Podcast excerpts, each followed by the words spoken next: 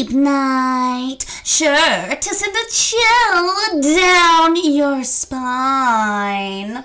Welcome to Creep Night. In tonight's episode, we're going to meet a tall man in the mist. Every town has their own legend, but in our town, this one legend would prove more true than fiction. It was Halloween night, and my friend Michael and I decided we would go trick or treating in a neighborhood called Resurrection Point. We would then go to the cemetery called Resurrection Alley. Our parents had forbidden us from ever setting foot in this place because there was a legend of some sort, something about people going missing and never being seen again on Halloween night. We could not help ourselves. It was like setting a chocolate bar in front of a child and telling them not to eat it. What did they think was gonna happen? We had reached the gate. The gates had been very rusty, and we could see that weeds and tall grass had taken over the cemetery. We stepped inside. It almost seemed like the air grew colder by each step we took. I pulled my jacket up tighter in hopes to keep the cold out, but it didn't. Michael and I walked to a tombstone under a knotted, twisted tree. This tomb had been all by itself, which I found odd because normally a tombstone buried very far from the other tombstones meant that this person might have done something extremely wicked when they were alive. I pushed the tall grass away from the tombstone to read what the name on the tombstone was. On this tombstone read, Unknown and Good Riddance. I turned to Michael and asked, Who do you think was buried here? Michael shrugged and replied, I don't know. We moved on to the next tombstone, further down the cemetery, but the unknown tomb under that twisted tree stayed in the back of my mind. This tombstone had read, Here lies Stephen, a heroic sheriff who saved the lives of thousands of townspeople. The year read 1852. As we stopped away from Stephen's grave, the fog began to grow heavy. Michael, I think we should get out of here. I told him in a nervous tone. I think so too, Michael replied. We began to make our way towards the entrance of the cemetery, but the fog would not let up. It kept getting foggier by the minute, so much so that we couldn't see our way. Panic began to set as we tried to walk further. I began to hear weird noises coming from behind us, but with the fog being so heavy, I could not see anything behind us. I grabbed a hold of Michael and began to walk faster. We kept bumping into tombstones thanks to the heavy fog. There was a point where I had fallen down and had to pull myself up with Michael's arm. Michael's arm felt unusually cold. I thumbed, thumbled for my phone as soon as I remembered I had it with me. I felt stupid for not realizing I had it in the first place. I first shined the light onto Michael. That is when I noticed that the person I thought I was holding on to was not my friend Michael. I quickly let go of the person and began to scream for Michael. Michael, where are you? I did not get an answer. I backed away from the person in the mist as I continued to call out for Michael. As I began to run back to where we had last been, I heard a soft voice call out to me. Hey, over here. It was a whisper. Michael, is that you? I whispered back. The voice did not reply back. I began to walk carefully to where I heard the voice. Down here, the voice whispered. Michael, if this is you, it's not funny. I replied with annoyance in my tone. The voice did not reply back. I began to get scared as I debated to go where the voice had instructed me to do so, but I had no other alternatives. So I put my hand on something that felt like a rail going downstairs. I climbed down the stairway. Fog seemed to lift away when I got to the second step, and all I could see was darkness. I pulled my phone out of the pocket and turned on the flashlight. I was face to face with a teenage girl who I immediately recognized as the girl who had gone missing last Halloween. Hey, I've seen you before. You were on that missing poster. She put a finger close to her lips. Shh. He will hear you, she said in a soft tone. Who? I asked, confused. The tall man in the mist, she replied. Look, I've come here with a friend. Have you seen him? If he's out there, then it's too late for him, she replied. I have to go find him. Can't just leave him out there with that thing out roaming out. My tone of voice didn't seem to affect her. She just gazed into my eyes, with her white, pale reflection shining onto mine. If you get out of here, it will be the end of you, she said. I don't care about that. I need to find my friend and get out of here. I said even more angrier than I'd ever been before. Don't you get it? Nobody leaves Resurrection Alley Cemetery, she said back at me. Well, we are, I told her. She shook her head. You won't make it. Yes, we will, and you can come with us, I told her. Once again, she shook her head. If you help me, if you help me find my friend, I promise you will get out of here. You'll have to try, I said to her. The girl looked up at me and said, I have tried, but I'm telling you, there is no way out. I glared at her with all my might and said, You're just gonna give up? Is that it? She nodded. I grew so angry that I grabbed her by her arm.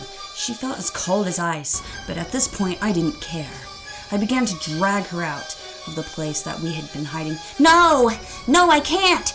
She started shouting, but I continued to drag her outside. Help me! I demanded. She looked around nervously. I shouted out to Michael.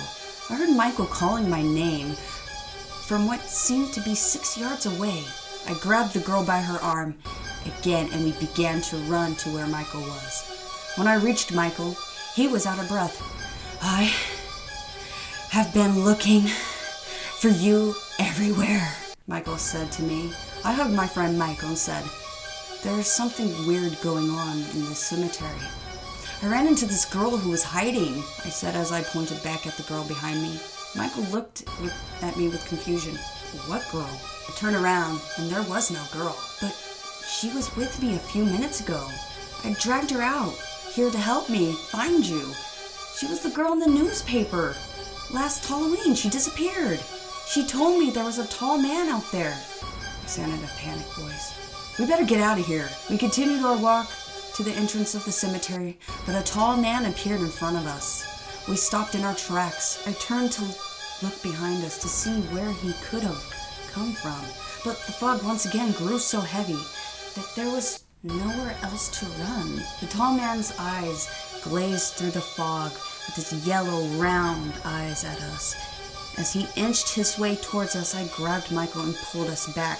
We have to get past him somehow, I whispered at Michael. How? There is no way to get past that thing, Michael replied. We have to try, I said with fear beginning to drain from my body.